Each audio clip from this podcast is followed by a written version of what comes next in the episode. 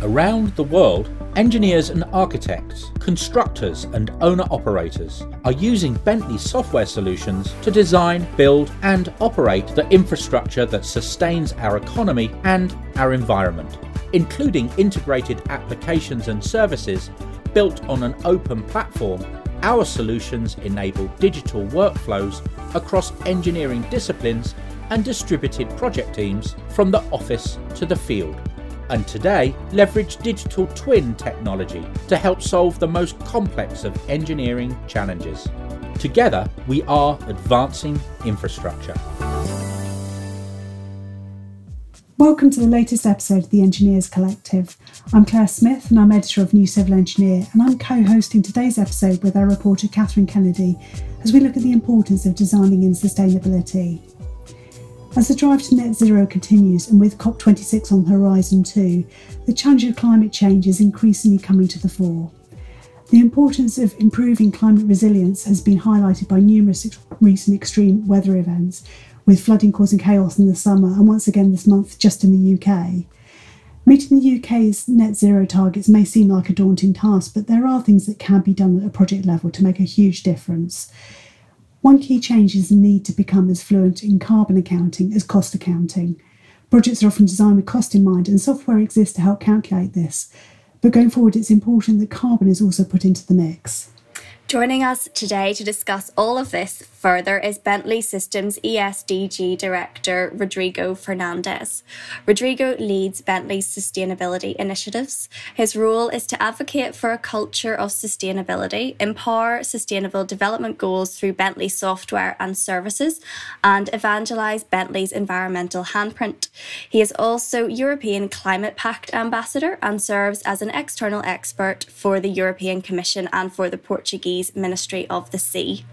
Rodrigo is an industry expert on environmental engineering and environmental digital twins with experience around sustainability-related product strategy. He is also knowledgeable on climate-related topics and how they link to infrastructure projects, software and services. He has a P H D in environmental engineering. So thank you for joining us, Rodrigo. Thank you. Good morning. Let's kick off by defining what E S G is. So the conventional meaning is environmental, social and governance, but in your job title, the E S D G stands for Empowering Sustainable Development Goals. So can you tell us a bit about this, and also why the D, which I think is in brackets in your job title, is increasingly important for the construction and built environment sector? Yes, so yeah, E S D G, so it's uh, exactly empowering sustainable development goals. Um, but uh, it's to create an association between E S G and E S D G that, that we have this this name. So uh, I'm I'm basically coordinating all the sustainability initiatives in, in Bentley.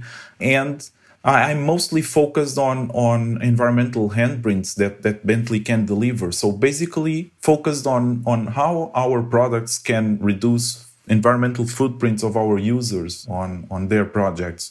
So uh, I, I'm not focused at the moment on, on the compliance and reporting for E S G, which is another, it, it's it's the same, it's part of the same topic, but the most of my focus is indeed on, on product strategy on and on how can we work with users to, to help them on, on this. So that's why it's E S D G, and, and there's this, uh, this, uh, this play with uh, associating E S G with E S D G. So you focus a lot there on what the D means for Bentley, but what about for the wider construction industry? What does it mean for them? Why is it important for them? Yeah, so so this is um, this is important not only for construction but for, for you know for all the infrastructure sector. Uh, in Bentley, we we find that um, right now at the at the right moment where we are, we are already in the decade of action, as it is called. So sustainability is a, is a major problem, major issue for us right now. So we are facing a, a climate crisis right now that we need to address. So we are putting a lot of focus on, on helping users and helping communities uh, moving to to this uh, sustainable development goals. So this is a global problem. It's it's something that we will have to address, and for the construction sector, this might bring special special concerns because of, of several things. For instance, embodied carbon uh, that can be found in, in, in infrastructure. Uh, operational carbon is already being addressed in several uh, in several topics. Uh, energy efficiency, we, we are approaching that. But in construction, uh, really, embodied carbon is a major a major issue. And there are other issues related with, with sustainability. We we just think that uh, doing our our our job on, on moving for a community that is more future-proof and more ready to, to face the, the challenges that we are facing right now with all with all aspects relating climate change, it's really relevant for, for us. Adapting to it and also having uh, mitigation on, on all these aspects. So your career has been focused on sustainability for some time. How would you say the construction sector has changed for the better when it comes to sustainability in the last five to ten years? Okay, so so my, my perception here is, is basically that the well the market around green construction has, has moved. Um, it's it's growing fast uh, in in the last year. So we can we can see that. It's something that is moving fast for several different reasons. Not all of them are, are reasons that are um, great. Some of the reasons is because of the context where we are. We see a lot of natural hazards regarding climate change. So we see the push, we see the, the pressures that are being put in, in, in the industry, in the infrastructure industry uh, around this. Uh, and and so also the, the knowledge uh, around environmental engineering in, in general changed uh, and increased a lot. Uh, we know more now that we knew before. And so we know, for instance, that now seventy percent of, of uh, global C O two emissions are associated to infrastructure. So you can imagine. So this, this brings more, more pressure to it. So, so we now see a lot of green certifications and rating schemes um, moving, moving forward. So they, They they are relevant. For instance, in the in Australia and New Zealand, the, the I S rating scheme, so the infrastructure, um, the I S C A institution there, uh, they have a rating scheme that is going to be mandated for Australia and New Zealand for, for any infrastructure where the capex is above uh, fifty million. So this is uh, something that is, is is changing. So the market is changing on uh, it's, it's evolving in these uh, green certifications. Also, in terms of, of financing incentives and, and funding, we see a lot of things from from from governments. Um, we can talk about E U Green Deal or you know U S A Build Back Better plan. But if you go to banks, they are increasing the number of, of uh, instruments regarding green financing and green lending. So all the industry is, is being driven to, to a point where construction needs to be more sustainable. You know, also procurement restrictions. Um, it's it's we see more and more uh, the inclusion of uh, or the trends of including carbon footprint in the decision making. So it's another another pressure, I would say, another driver that uh, is happening at the same time. And last but not least, probably the, the consumer perception. Uh, you know, uh, it's uh, something uh, we we can see that is changing somehow somehow changing. So, for instance, there was a survey in the U K, where they found that seventy percent of the U K residents, uh, they they think that government should deny new building requests for for buildings constructed with, with higher carbon footprints. This is from YouGov, and uh, it's something that, uh, well, creates an idea that, uh, well, perception is really changing. So I believe this would not be possible ten years ago, but with all these contexts, uh, I think this is, uh, this is uh, really changing. It's really great to hear that there's been some progress, but what would you say are the main barriers that still exist to adding more sustainability within construction?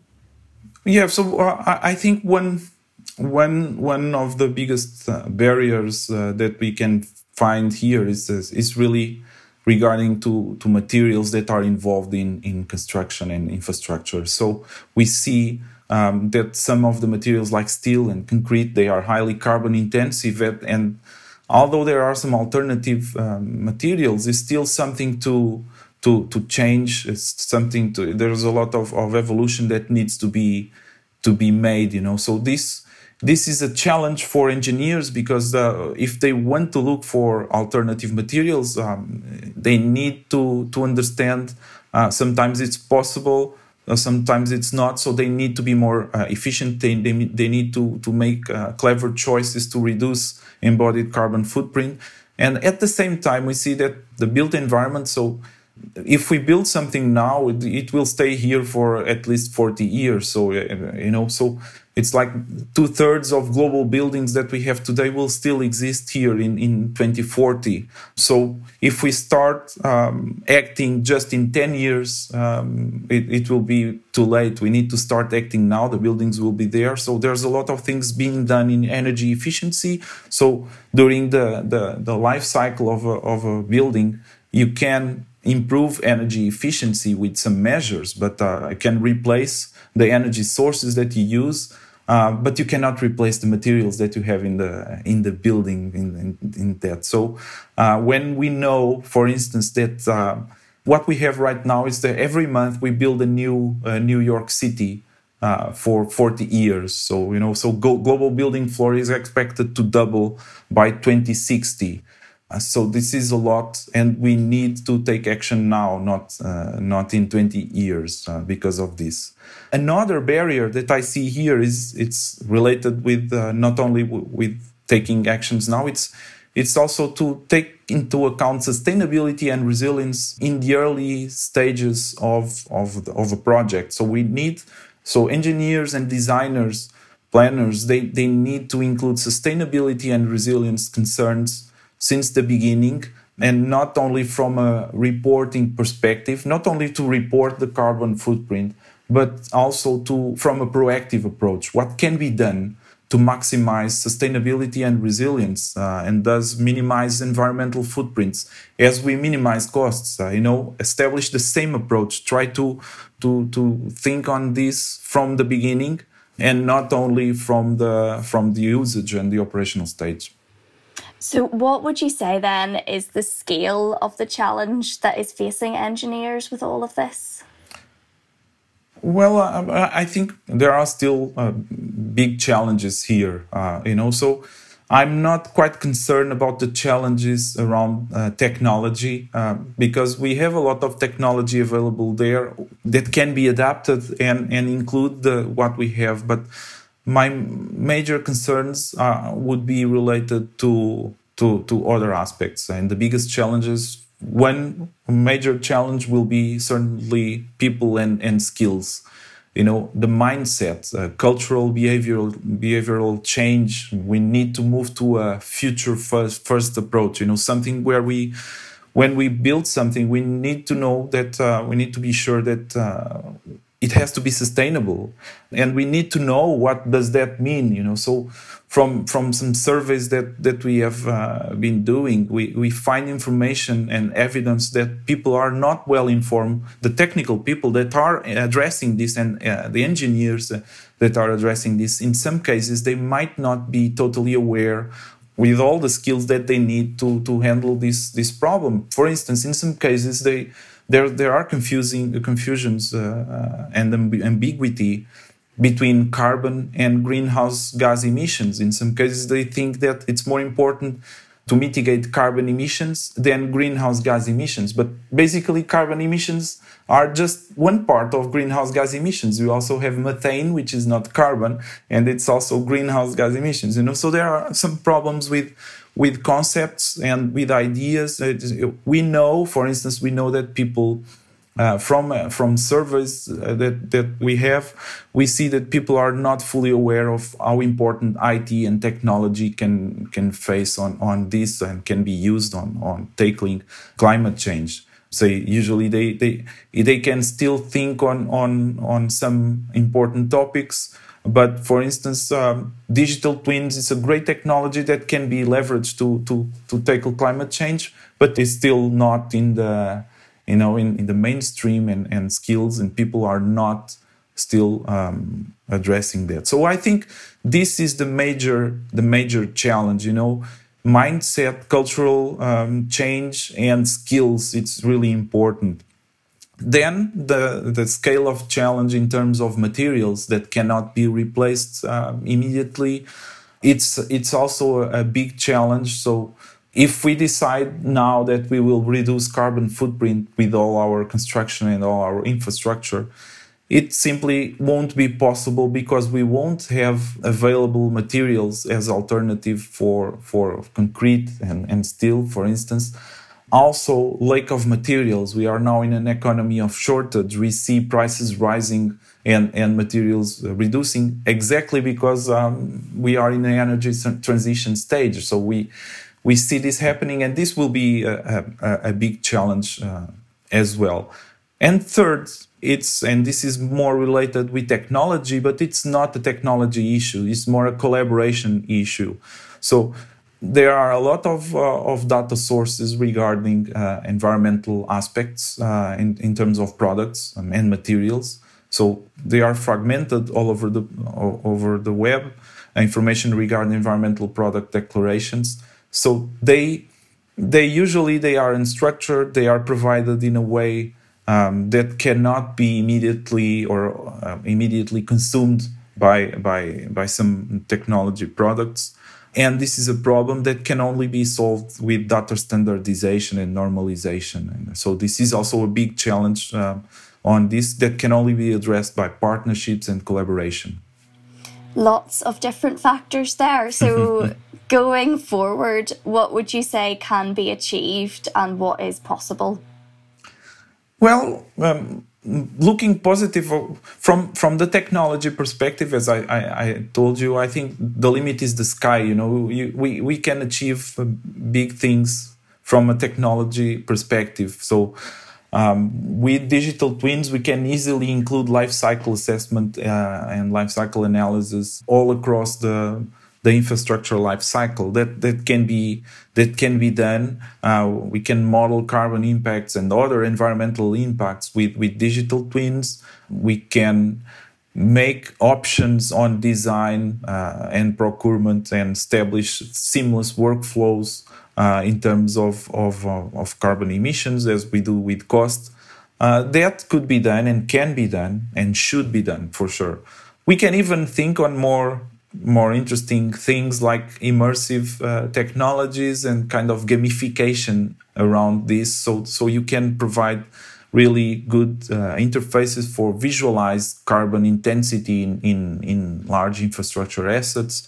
That can all be done, but uh, the looking for the other aspects like people and, and skills, I think to be, to improve this and to, to, to move forward, I think we need um, promotion and collaboration with government, uh, so some governance here, so so we can increase some aspects like uh, carbon reporting, public por- procurement, uh, green certification, and rating schemes. All of these they they need to become uh, to become mainstream even more. People needs to be aware of this, and and I think public policies and government can can can work on this with private sector so that.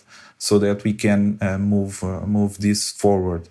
Also, the same for standardization and normalization that I was saying. So the, the only way to, to move forward here, I think, is establishing um, ecosystem collaboration, um, partnerships between public and private sectors so that we can have the whole um, value chain Uh, of construction and infrastructure working together, all players digitally connected, vendors and suppliers, architects, engineers, software companies, constructors, and consu- and customers. So, so they can work together, and, and and so we can move forward with more standardization, more more normalization, and minimizing data silos, which is a big a big issue here for for for moving forward.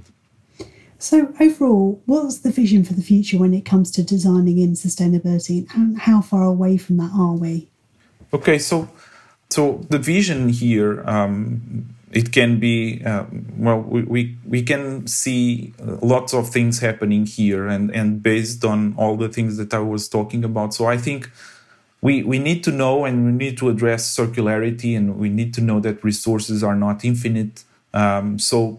We really need to have life cycle assessments uh, approach to measure impact and to look to the infrastructure projects in a holistic way, including um, all the aspects from all the stages, design, procurement, commissioning, operating, decommissioning. All of them need to be, they need to be uh, analyzed all uh, and not just one stage. Um, so we need to address the environmental impacts associated with all of, the, of this. And I think in the longer term, we really need, and my, my vision here is that we will we will achieve more sustainable materials to use in, in, in construction projects, but it's not something we will have in the next few years. Uh, it's it's it's work in progress. But carbon carbon will be established as important as cost. Uh, I believe in time we will see this more and more uh, happening. I think we will also see rapid acceleration in terms of digital transformation and optimization. In, in some cases, it's not transforming, it's just, just optimizing. I believe in, in also, my idea is that uh, digital twin technologies will become more relevant. So it started with operations, connecting IoT, modeling, and machine learning, A I, whatever.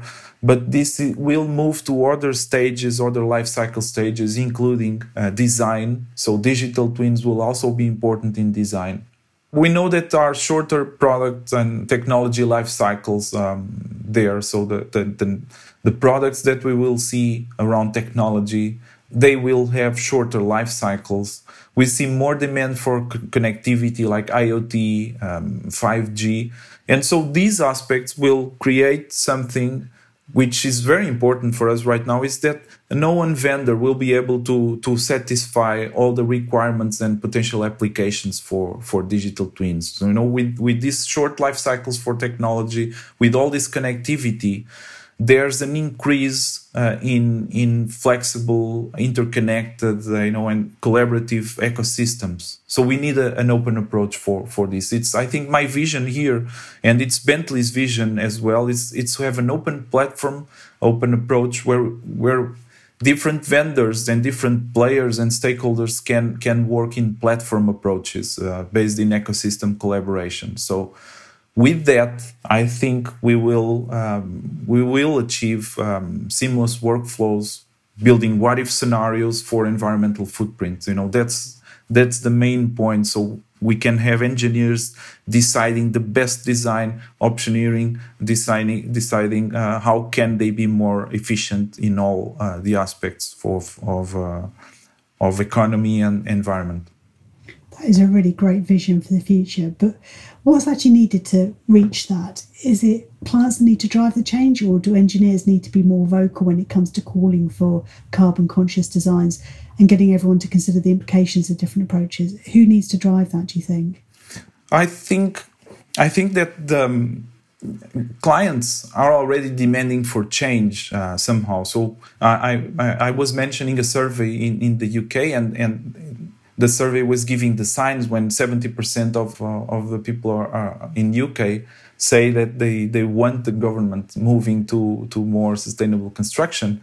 It's that they are demanding for, for a change. But I think engineers they, they can they can and they will do some some things that will move us uh, forward in terms of, of sustainable construction. For instance, they can they can show the return on investment around sustainable construction. You know, there are studies that can that can show us that uh, if you invest in, in in sustainable construction, you will have benefits and you will return. You have return on investment in in, in dollars. So if you spend one dollar, you can have uh, uh, back like one point six dollars uh, or two point four dollars. So there are studies from uh, I S C uh, in Australia that that claim that. Um, then there are uh, simple adjustments um, that can be done by engineers and designers without even calling you, uh, clients or users. They can they can simply uh, build more efficiently, make adjustments in, in, in design, selecting also the right products, and they, they can achieve like twenty percent of carbon footprint reduction only by that. So that's that's another aspect. And, and finally, probably adopting strategies uh, for simultaneously reducing costs and increase community engagement. I'm, I'm thinking on nature-based solutions, green infrastructure, low-impact development as as opposite to grey alternatives. You know, if we move through these options, Um, I think we will be able to engage with, with communities um, better, and we can move uh, through this. And so this is also a challenge for engineers. So I think engineers uh, can play a, an important role on, on this. And in terms of the market, then, how is it changing and moving? And do you think, is that pace fast enough, or do we need to adapt more quickly?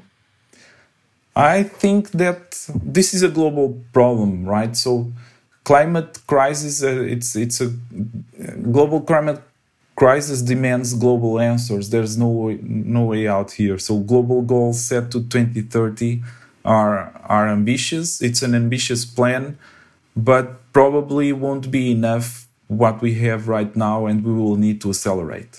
And the problem here is that you have different velocities um, in different parts of the world, you know. So we know, for instance, that um, ninety-five percent of renewable technology is located in sixteen percent of global countries, particularly in northern north countries.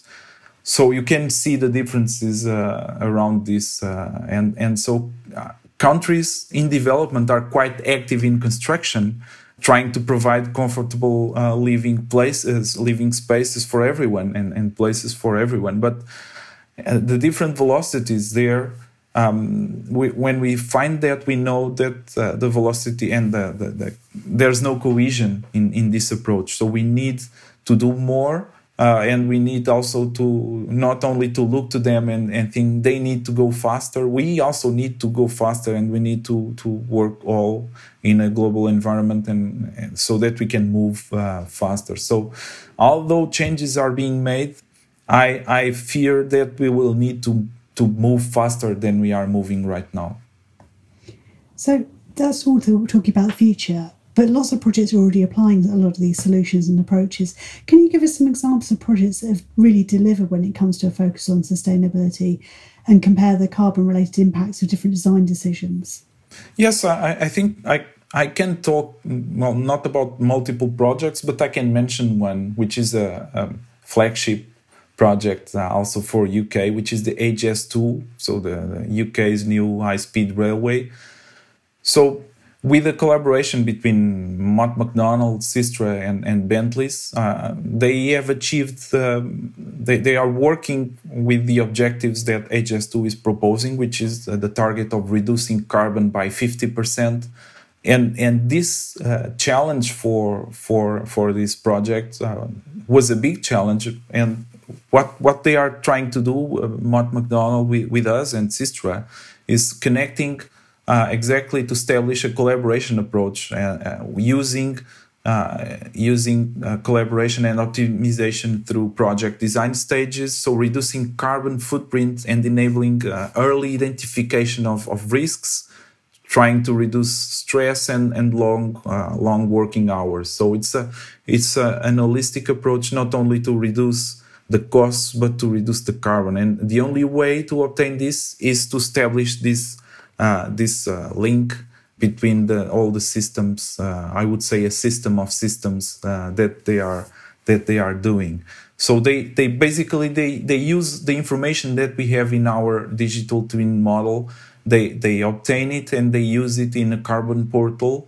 So this enables uh, Mott MacDonald's uh, carbon quantification and reporting carbon updates using the latest design. You know, instead of from snapshots uh, at quarterly periods. So they are immediately uh, obtaining um, carbon updates uh, on, on the, the project, uh, which is great. So basically this is uh, giving a tangible difference to, to, to the project uh, towards the target of reducing carbon by fifty percent.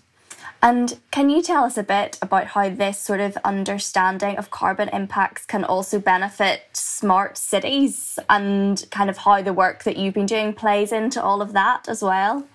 Yes. So, yeah, in terms of, of, of cities and how, how we manage cities and healthy communities and healthy cities uh, in this. So basically we have uh, this integrated approach for, for cities to address sustainable development goals.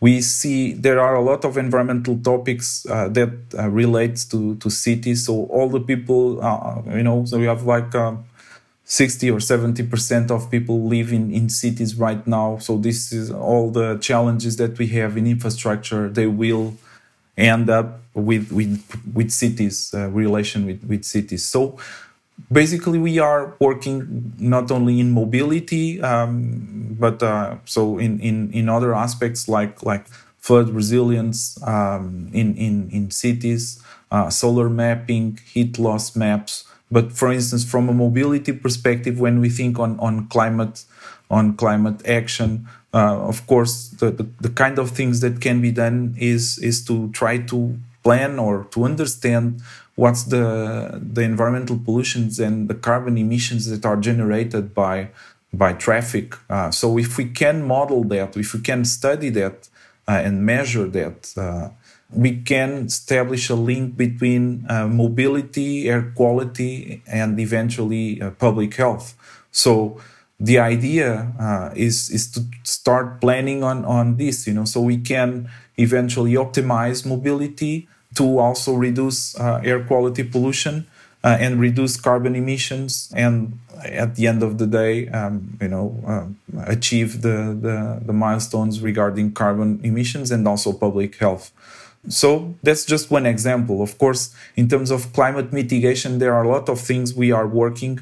Um, as I mentioned, um, solar mapping, heat loss maps, also Uh, nature-based solutions and, and aspects related with uh, with vegetation. So, uh, like building a digital twin for for trees on a city, uh, it's an interesting aspect because uh, we we have a city in in, in Latin America that has um, covered like one million trees uh, with the digital twin, where they are now able to manage the the, the trees from a healthy perspective, also um, safety perspective, and so they use this uh, green infrastructure, I would say, to to to control their uh, to minimize uh, the effects of, of heat waves and floods, and and and also um, there's also the design perspective, you know, of of of trees in the city, which is a touristic attraction. Yeah, so we in cities there are a lot of things that can be done in, in different aspects uh, for climate action. That's uh, that's it, either in climate mitigation or, or climate adaptation. Yes, you've touched on a little bit there about the difference between climate mitigation and climate adaptation. How should we approach the two, and what, what's more important there?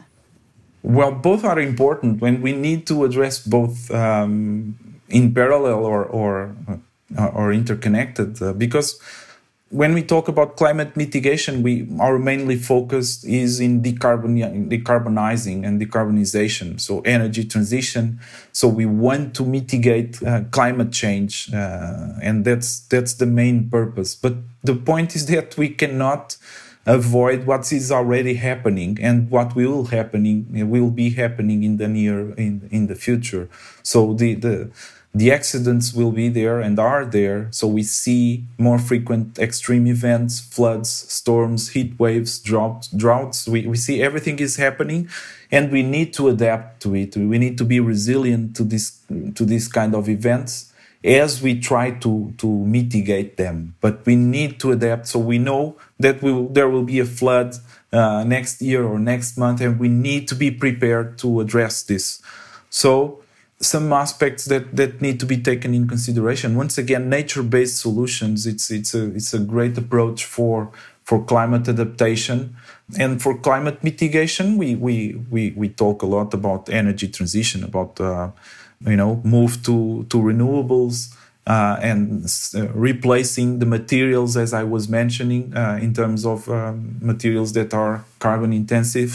Um, so this different approach. Um, We we handle both, but and we and the engineers need to to to address both. But in some cases, they they you know the, the way that we look to them, they, they they might have different angles. It's really clear that we can't carry on building the way we've always done things. So, what role should civil engineers be playing to actually overcome these challenges? Well, I, I, I've mentioned before some of the ways that uh, engineers and civil engineers can, can play on, on this, and how can they be more efficient on, on this. But but summarizing, I, I think one one important point is to advocate sustainability and resilience early in, in the infrastructure life cycle. So so they can influence stakeholders, you know, downstream and upstream in the value chain. So civil engineers can do and should do this this uh, this advocacy. Uh, so whenever and wherever possible, they should try to adopt uh, life cycle assessment tools and approaches where environmental footprints can be quantified and minimized, not only reported, but also minimized, and, and use them Um, use this information to uh, to to change the design, to change the the way uh, things are being being made.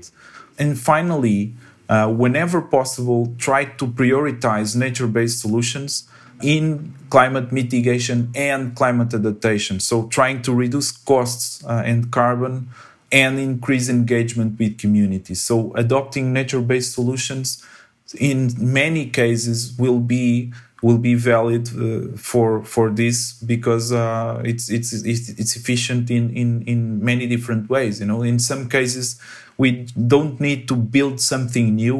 We need more to retrofit as well and to work with what is already there and try to to to work from from it. So it's what we call sufficiency. Uh, you know, in some cases we, we, we don't need to move forward building more. We might just need to retrofit and, and improve what's already on the field. Yeah, it's useful to have some kind of tangible ideas and solutions there. And I think um, we touched earlier as well on the need to increase the pace of change.